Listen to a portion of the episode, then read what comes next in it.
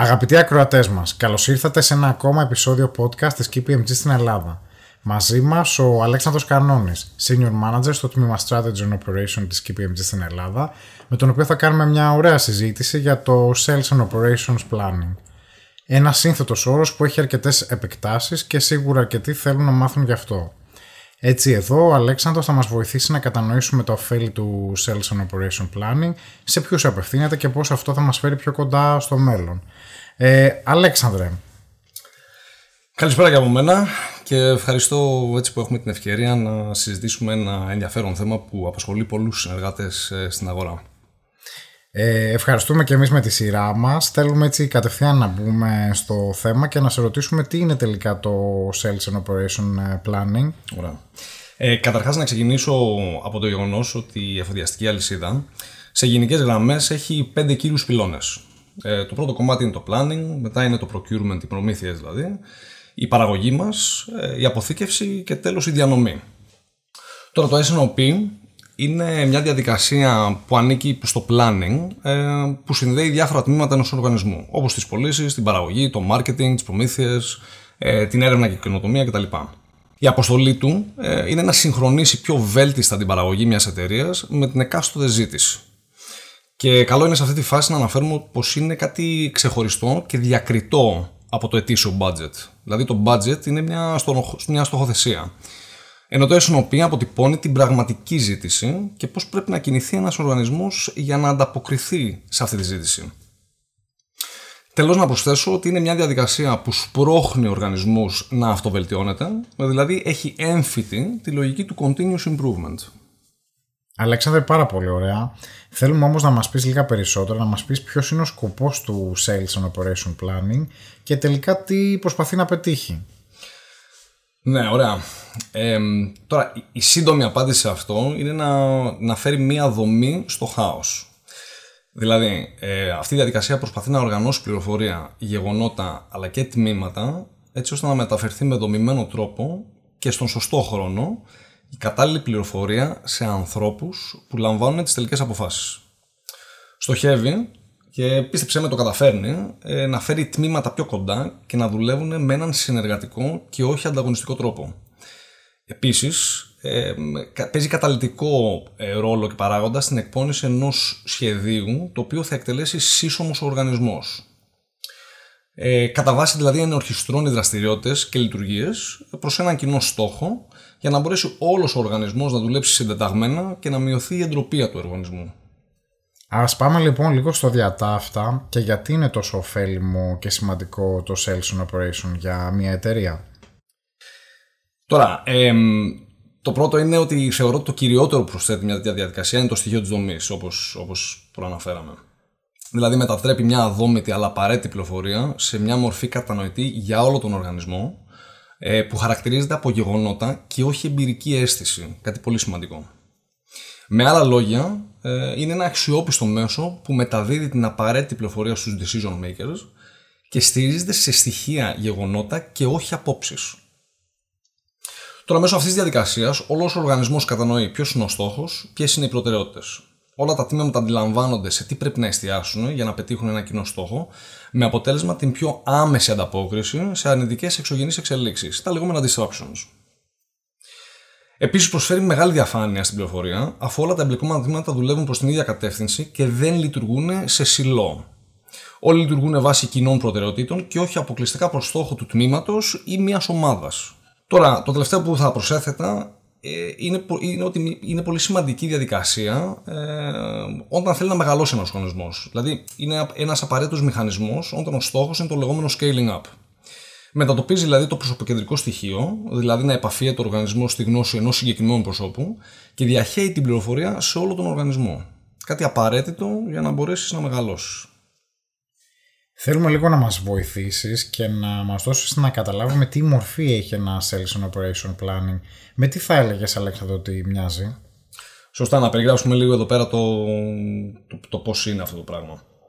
Ε, καταρχάς να πούμε ότι είναι ένας μηνιαίος κύκλος ε, με συγκεκριμένα στάδια και συγκεκριμένους χρόνους. Ε, το πρώτο στάδιο ε, είναι το λεγόμενο demand review, δηλαδή εκεί πέρα που εξετάζουμε τη συνολική ζήτηση. Δηλαδή προσπαθούμε να εκπονήσουμε αυτό που λέμε το unconstrained demand. Τι θα μπορούσαμε να πουλήσουμε, τι θα μπορούσε να, απο, να απορροφήσει η αγορά μας. Όταν τελειώσουμε με αυτό, το δεύτερο στάδιο είναι το supply review.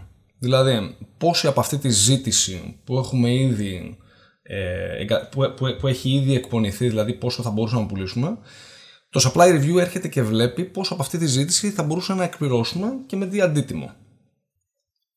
Τώρα το τρίτο κομμάτι ε, λέγεται balancing και εκεί πέρα έρχονται, έρχεται η διοίκηση ας πούμε της, ε, του, το, του εμπορικού και η διοίκηση της παραγωγής και του supply ε, για να βγάλουν κάποια τα καλύτερα σενάρια και τι θα μπορούσε τελικά να εκπληρώσει ο οργανισμός και τι δηλαδή είναι η πιο συμφέρουσα λύση, πούμε έτσι. Μετά όταν εκπονηθούν αυτά τα σενάρια, μπορεί να είναι δύο-τρία σενάρια κάθε φορά, ε, αυτή η πληροφορία περνάει στο τέταρτο στάδιο που είναι το executive SNOP. Που εκεί πέρα τελικά παίρνει μια κατεύθυνση ο οργανισμός από τη διοίκηση και η επιλογή του πιο κατάλληλου σενάριου.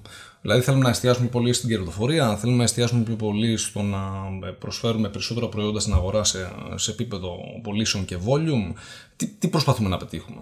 Αυτό το δίνει, δίνει την κατεύθυνση αυτή το, η διοίκηση. Και τέλος, όταν αποφασιστεί, ωραία, με αυτό το πλάνο θα πάμε, έρχεται το κομμάτι της επικοινωνίας που επικοινωνείται σε όλο τον οργανισμό, οπότε όλοι ξέρουμε τι κάνουμε. Υπάρχει δηλαδή μια μεγάλη διαφάνεια. Τώρα το κάθε στάδιο εκτελείται από μορφή συνάντησης ε, και με όλους τους εμπλεκομένους ε, τους κατάλληλους. Αυτούς που προαναφέραμε πριν, δηλαδή τις πωλήσεις, την παραγωγή, το marketing κτλ. κτλ.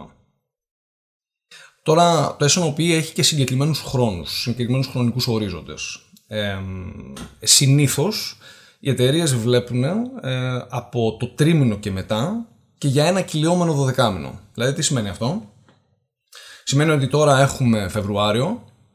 Αυτή τη στιγμή θα κοιτάγαμε και θα αναλύαμε ε, για το πόσο ας πούμε, θα μπορούσαμε να πουλήσουμε από τον Μάρτιο, Απρίλιο, ε, Μάιο θα βλέπαμε από τον, από τον Ιούνιο και μετά. Δηλαδή θα βλέπαμε Ιούνιο του 23 μέχρι και Μάιο του 24. Ωστόσο, αυτοί οι χρόνοι ε, εντάξει, έχουν και μια διαφοροποίηση σε σχέση με το χώρο που δραστηριοποιείται μια εταιρεία, με το τι προϊόν πουλάς. Δηλαδή, είναι πολύ διαφορετικό να πουλάς ε, μέταλλο, πούμε, από το να πουλάς σαμπουάν ή να είσαι στο χώρο του τροφίμου.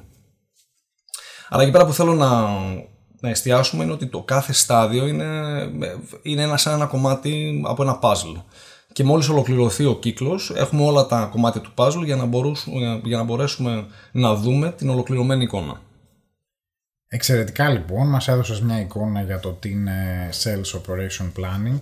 Θέλουμε όμως να μάθουμε λίγο περισσότερο ποιοι εμπλέκονται στο Sales and Operation Planning, ποια τμήματα συμπεριλαμβάνει ένα τέτοιο project; Ωραία, το, το SNOP περιλαμβάνει και δεν είναι τα περισσότερα τμήματα μιας εταιρείας, ε, όπως προαναφέραμε. Ξεκινάμε με τα εμπορικά τμήματα, δηλαδή τις πωλήσεις, το marketing, το innovation, το RD, που κύριος σκοπός τους είναι να απεικονίσουν την κατάσταση της αγοράς και να δώσουν πληροφορία σχετικά με τη ζήτηση που αναμένουν για την περίοδο που εξετάζουμε. Είναι αυτό το κυλιόμενο δωδεκάμινο που λέγαμε. Δηλαδή, τι προθετικέ ενέργειες θα κάνουν, ποια είναι τα καινούργια προϊόντα που έρχονται για διάθεση κτλ. Έπειτα, η εφοδιαστική αλυσίδα έχει εξίσου μεγάλο ρόλο στη, στη διαδικασία. Δηλαδή το planning, οι προμήθειες, η παραγωγή αλλά και τα logistics σαν τμήματα πρέπει όλα να δώσουν τη δική τους οπτική. Όπως είναι το capacity plan, τους περιορισμούς της παραγωγής, τις μεταφορικές παραμέτρους κτλ. Για να συλλεχθεί όλη η κατάλληλη πληροφορία και να, και να απεικονίσουμε τη μεγάλη εικόνα. Τώρα, κομβικό ρόλο παίζει και ο S&OP Lead σε αυτό, που επομίζεται τον συντονισμό όλης αυτής της διαδικασίας. Είναι δηλαδή ένας ξεχωριστός ρόλος στο κομμάτι του planning και είναι υπεύθυνος για τον S&OP κύκλο από την αρχή μέχρι το τέλος. Τέλος, να πω ότι και η διοίκηση έχει να παίξει μεγάλο ρόλο, αφού είναι υπεύθυνη όχι μόνο να λαμβάνει τις απαραίτητες αποφάσεις, αλλά και να τις παίρνεις στον απαιτούμενο και σωστό χρόνο. Σίγουρα όλα όσα περιγράφεις έχουν αρκετές προκλήσεις για την υλοποίηση ενός τέτοιου πλάνου. Θέλεις να μας πεις ποιες ε, είναι αυτές; Ναι, σε αυτό το σημείο να πούμε ότι νομίζω, νομίζω τρία είναι, ε, τρεις είναι οι, οι πιο συνήθειες δυσκολίες. Ε, δηλαδή το, το πρώτο από τα πιο συνηθισμένα λάθη των διοικήσεων όταν ξεκινάμε ένα τέτοιο εγχείρημα είναι η ανάθεση του SNOP σε μικρότερα, λιγότερο έμπειρα στελέχη που δεν έχουν την αναμενόμενη αποδοχή από τον οργανισμό, άρα και μικρή ανταπόκριση. επειδή αυτή η διαδικασία έρχεται να αλλάξει και να μετασχηματίσει τον τρόπο δουλειάς, τον τρόπο εργασίας, πρέπει να εμπλακούν και να το διεκπαιρώσουν άνθρωποι που τους εμπιστεύεται και αποδέχεται η βάση της εταιρείας. Δηλαδή, να το πω απλά, χρειάζεται να το ηγηθεί κάποιος ο οποίος μπορεί ε, να βγάλει το φίδι από την τρύπα. Τόσο απλά. Το δεύτερο, ε, το δεύτερο που παρατηρούμε είναι η έλλειψη κατανόησης από όλα τα στρώματα του management. Δηλαδή, μπορεί η ανώτατη διοίκηση να αντιλαμβάνεται την αξία του SNOP, αλλά επειδή πολλές φορές δεν επικοινωνείται σωστά, ε, δηλαδή γιατί ξεκινάμε ένα τέτοιο εγχείρημα, τα μεσαία στρώματα δεν αντιλαμβάνονται το όφελος. Το βλέπουν σαν μια επιπρόσθετη εργασία μέσα στην καθημερινότητά τους, με αποτέλεσμα να μην αγκαλιάζουν αυτή την προσπάθεια. Τώρα το τελευταίο Δηλαδή, ένα ακόμα μεγάλο εμπόδιο που βλέπουμε είναι ότι, είναι ότι το SNOP τίνει να θεωρείται κάτι που αφορά αποκλειστικά την εφοδιαστική αλυσίδα. Επειδή αυτή το συντονίζει βασικά. Έτσι, τα πιο εμπορικά τμήματα δεν νιώθουν κάποια πίεση να λειτουργήσουν συνεργατικά και να αλλάξουν τον τρόπο εργασίας τους. Ποια θα ήταν λοιπόν η συμβουλή σε οργανισμούς που θέλουν να υλοποιήσουν ένα έργο Sales and Operations Planning? Κοιτάξτε, νομίζω είναι κρίσιμο από την αρχή ενός τέτοιου εγχειρήματος να εμπλακούν οι κατάλληλοι άνθρωποι. Δηλαδή, το θεωρώ κύρια σημασίας να υπάρχει ξεκάθαρη ανάθεση αρμοδιοτήτων, δηλαδή ποιος θα κάνει τι και πότε. Τώρα, η εμπειρία έχει αναδείξει ότι είναι και προτιμότερο να αρχίσει ένα SNOP να εκτελείται από τον οργανισμό και ας μην είναι τέλειο στην αρχή. Δηλαδή, όπως προανέφερα, είναι μια διαδικασία ε, που, ε, ε, που όσο επαναλαμβάνεται θα βελτιώνεται. Είναι αυτό που λέμε δηλαδή, start quick and dirty. Και πολλά θα τα βρεις στην πορεία. Το management δηλαδή δεν πρέπει να, δεν πρέπει να το φοβηθεί ή να παραλύει υπό τη σκέψη ότι κάποιος κάπου θα κάνει λάθος. Λάθη θα γίνουν. Το σημαντικό είναι να μάθει ο οργανισμός από αυτά. Επίσης, νομίζω ότι η επιμονή είναι το καλύτερο εφόδιο. Τώρα μιλάμε για μια διαδικασία μεγάλη, βαριά, που αλλάζει τον τρόπο λειτουργίας ενός οργανισμού. Αυτό δεν θα γίνει από τη μία μέρα στην άλλη. Θέλει κάποιους μήνες να οριμάσει το αποτέλεσμα. Και επειδή ζούμε σε μια εποχή που η τεχνολογία παίζει πολύ σημαντικό ρόλο, πώς μπορεί λοιπόν αυτή να υποστηρίξει ένα έργο Sales and Operation Planning? Ναι, είναι πολύ επικαιρό ερώτημα αυτό όντως. Ε, αλλά θέλω να υπογραμμίσω πως το SNOP είναι στη βάση του ένας μηχανισμός που μεταφέρει πληροφορία και προάγει συγκεκριμένες συμπεριφορές. Υπάρχουν πολλές πλατφόρμες που υποστηρίζουν μια τέτοια διαδικασία ε, και μπορούν να αξιοποιηθούν για αυτό το σκοπό. Δηλαδή, είναι αναγκαίο να υπάρχει ένα σύστημα που να συγκεντρώνει το forecast, το supply capability, να αποτυπώνει τους περιορισμούς και όλα αυτά τα πράγματα. Ωστόσο, θέλω να τονίσω ότι, είναι το ότι και το καλύτερο σύστημα να εγκαταστήσει ένας οργανισμός, ε, εάν δεν έχει μάθει να λειτουργεί με έναν συγκεκριμένο τρόπο, δηλαδή συνεργατικά, εάν δεν τηρεί συγκεκριμένους χρόνους, εάν δεν επικοινωνούν τα τμήματα την απαραίτητη πληροφορία, τότε είναι πεταμένα λεφτά. Δηλαδή, δεν πρόκειται ποτέ να καταφέρει ο οργανισμός να υλοποιήσει SNOP. Και τελικά ας επικεντρωθούμε σε ένα πολύ σημαντικό κομμάτι. Ποιο είναι λοιπόν το όφελος που μπορεί να περιμένει κάποιος από ένα Sales and Operation Planning Project; Τώρα τα ωφέλη είναι πολλαπλά. Ε, τα δεδομένα αλλά και η εμπειρία μας δείχνουν ότι οι εταιρείες που έχουν υλοποιήσει επιτυχώς μια τέτοια διαδικασία απολαμβάνουν ποσοτικά αλλά και ποιοτικά ωφέλη. Καταρχάς ας ξεκινήσω από τα ποσοτικά. Δηλαδή τα δεδομένα μας αποτυπώνουν μια αύξηση του τζίρου ε, από το 1 μέχρι περίπου και 4%, ένα μειωμένο λειτουργικό κόστος 5 με 10% και ένα μειωμένο working capital 15 με 30%. Τώρα, αυτά τα στοιχεία αφορούν τη βελτίωση μέσα στον πρώτο χρόνο λειτουργίας. Ωστόσο όμως υπάρχουν και αρκετά ποιοτικά ωφέλη που σε καμία περίπτωση δεν πρέπει να τα αγνοούμε.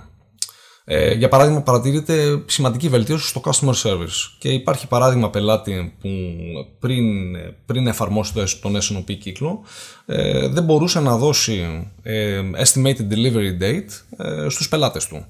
Και όταν άρχισαν να υλοποιούν αυτή τη διαδικασία, μπορούσαν να δώσουν μια πολύ μεγάλη ακρίβεια στο πότε το προϊόν θα ήταν έτοιμο για να έρθει να το παραλάβει ο, ο πελάτης.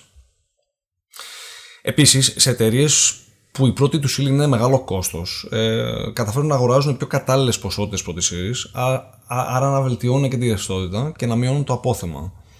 Οπότε, όπως καταλαβαίνουμε, τα ωφέλη είναι ευρύτερα και αλληλένδετα. Τώρα, νομίζω κάτι τελευταίο που θέλω να, να υπογραμμίσω σε αυτό το σημείο είναι ότι μια τέτοια αλλαγή στον τρόπο εργασίας ε, μετασχηματίζει οργανισμούς από νοοτροπίες δηλαδή reactive σε proactive Περνάνε δηλαδή από μια κατάσταση αντίδρασης σε μια κατάσταση πρόληψης και αυτές τελικά είναι εταιρείες που μπορούν να ανταπεξέλθουν στις μικρές καθημερινές αλλά και εξωγενείς μακροοικονομικές πιέσεις. Ευχαριστούμε πάρα πολύ Αλέξανδρα για την υπέροχη αυτή συζήτηση. Νομίζω ότι φεύγοντας από αυτό το podcast όλοι έχουμε κατανοήσει περισσότερο για το Sales and Operation Planning. Από το βήμα αυτό θα περιμένουμε να ανανεώσουμε το ραντεβού μας για το επόμενο podcast με άλλα ζητήματα από τον Strategy and Operation κομματιών. Και ε, Αλέξανδρε, άλλο ένα podcast της KPMG έλαβε τέλος μαζί σου και περιμένω να τα πούμε σύντομα. Τέλεια, ευχαριστώ πολύ.